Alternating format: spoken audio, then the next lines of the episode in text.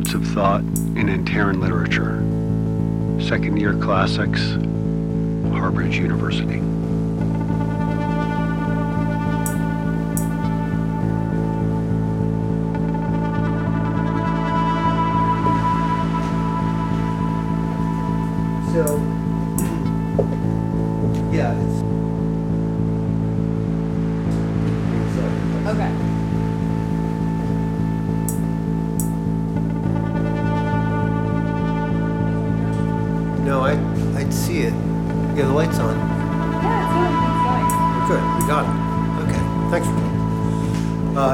Give it up for your very accomplished and technically savvy TA, Raquel. Thank you, Raquel.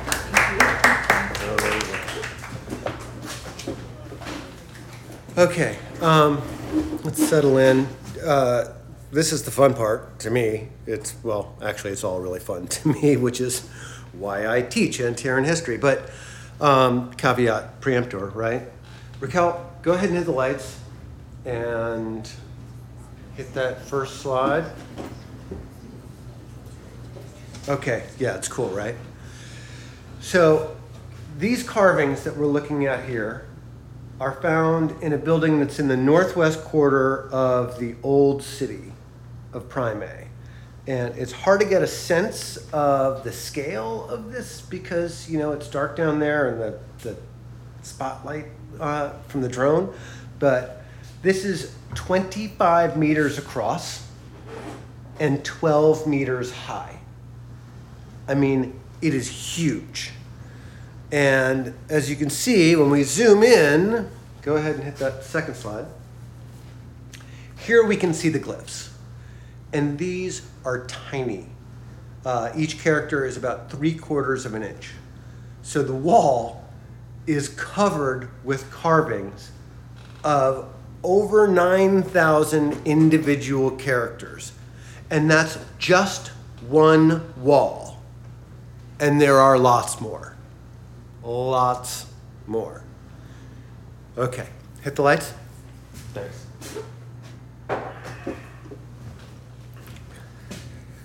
Okay, so we're going to get into the writing and language subjects in a different week. Um, right now, I want to move away from the glyphs themselves and just talk about the translation, uh, what we've learned from translating this wall so far. So we're starting with Teosha, the mother of the gods. And we talked about this for a minute last week, but this is just one example of how utterly different the Antaran culture is from any other civilization we know. It is just, it's just fucking wild. Um, in the translations that we have, and more and more are coming in constantly, we have a lot of different creation myths and sagas, but Teosha is always the first, the prime mover. She is the Logos. And what's utterly unbelievable about Teosha is that she was human. This wall that we're talking about today, uh, the building that it comes from is shaped like a three sided pyramid with the top lopped off. So it has three walls and then an open ceiling in the center seemed to be a religious building. There's like a hearth like structure that's in the middle and what seems to be some sort of altar. Uh, and the carvings that we're looking at here, these are attributed to Ra Kamali, who was active in the First Empire. So, yeah, about 73,000 BCE. So, what's carved on the wall? The story goes like this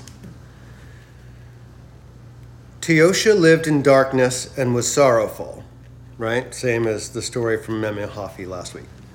But in this one, she falls asleep weeping. And then she wakes up in a green field with strong soil. And when she opened her eyes, the darkness was gone. And she wandered the earth, which was flat and brown, and decided it was boring, which is very punk rock. She was bored. So she made the plants and rivers and oceans and animals to make it more interesting. Well, it, this is weird too, because the word translates both as interesting and beautiful, which is linguistically awesome, right? I wish we lived in a world where interesting and beautiful were the same thing. But Teosha didn't stop there. Every night she'd go to sleep and the world would turn dark. The phrase was, uh, the light beams would leave. And when she awoke, everything was flat and brown again. So the world would like reset. So she would make the plants and the rivers and the oceans and the animals, but it wasn't sticking. Every night she'd go to sleep, every morning she'd wake up, and everything would be gone. So Teosha made other humans to be her children. It doesn't explain how she did this. Uh, I think we have a virgin birth situation here. And in this case, a multiple virgin birth situation because she had a litter of nine kids. Um, and that helped. Now the light would stay on as long as someone was awake.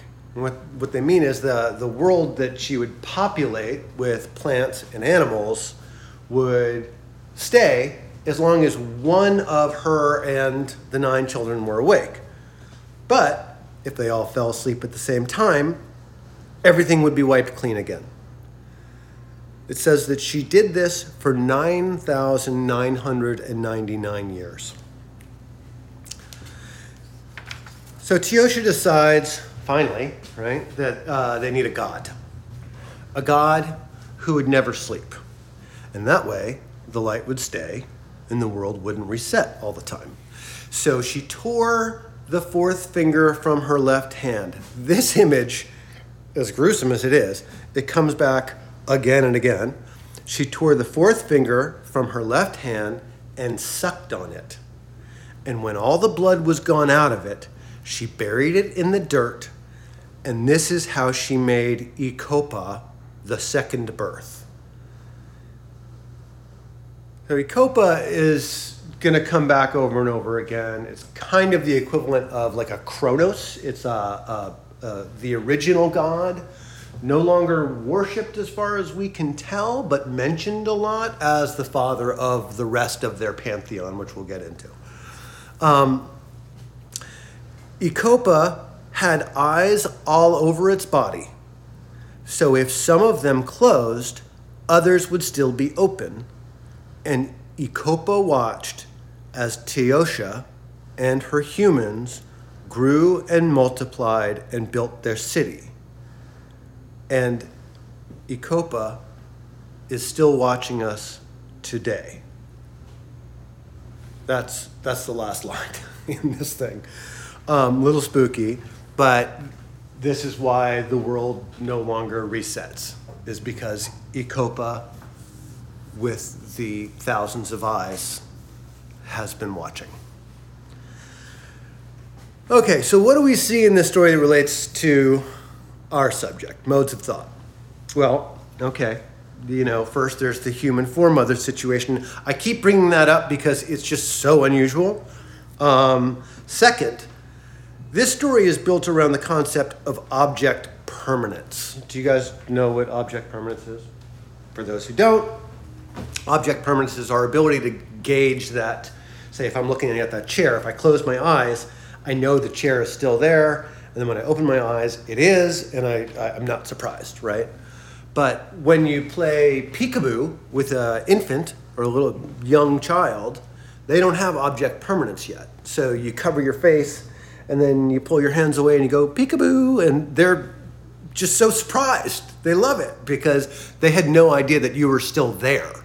They did not have object permanence. So this is sort of really appropriate. It's the infancy of a culture, uh, of, a, of a human society in which they're going from object impermanence to object permanence. I don't know. I, I think maybe when you're a kid and you don't have object permanence, maybe the world's a little bit more of a magical place. Huh. It's fine. It's fine, everybody. The the emergency lights kicked in. I don't know. It must be a power thing. Um, just we'll call it there. Everybody, just be careful on the stairs if the emergency lights aren't on, and uh, we'll catch up next week. Okay, Raquel, can I talk to you for a sec?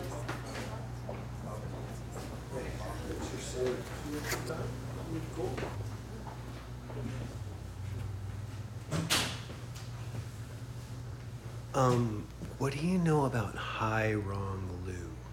Is she like a new transfer student, or has she been around? Um, I don't know. I hadn't met her before this class. Okay. Huh. You think, what? I don't know. It's just good to be careful. I could take her out for a drink if that would be helpful. I mean, that would be great. You, you don't mind? No, not at all. I mean, she's, well, Oh. yeah. Well, great. Okay, here, look. Here's a few bucks. oh no, Um, no. No, it's on me. Please don't spend your own money. You know, I just fine. if I go digging around in admissions, it's going to wave a lot of red flags, and I just want to be sure of who's here. You know what I mean? So thank you. Yeah, sure thing. All right, it's just a friendly drink, right? Oh, the pleasure's all mine.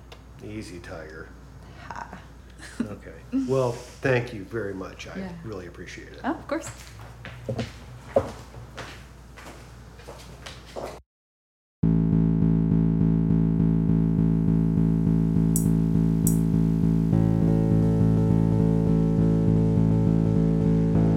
Of Thought in Antaran Literature. This podcast is made possible by Harbridge University, a grant from the National Endowment for the Humanities, the Peeler Prize in Archaeological Literature, and the Harbridge Family Trust, with an in-kind donation and production assistance from Wolf at the Door Studios.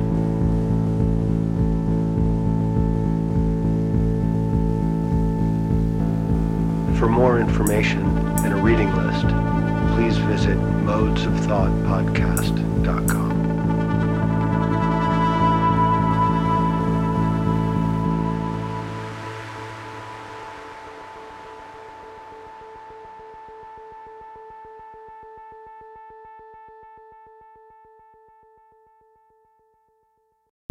The Fable and Folly Network, where fiction producers flourish. Sure, I can't get you a drink? Uh, I, um, They'd had a moment, hadn't they? That afternoon when Garrett had smiled just like this, warm eyed and amused in a way that made Tony want another cigarette, but also want to step forward and. Hey, Kate, what are you writing? Ah! New text post on Thursday, May 21st. Title Why You Should Be Watching Selkirk. So, Selkirk fandom. Who wants to read my 5,000 word essay, Garrett Last Name, Secret Werewolf? I'm Kate, by the way. They kissed? I think I lucked out when I found Selkirk. Because if I'd loved something else, I would have made friends, and I would have been able to read a ton of great stories. But this way, I met you. Me and Day You, a new story about love and fandom from the Procyon Podcast Network.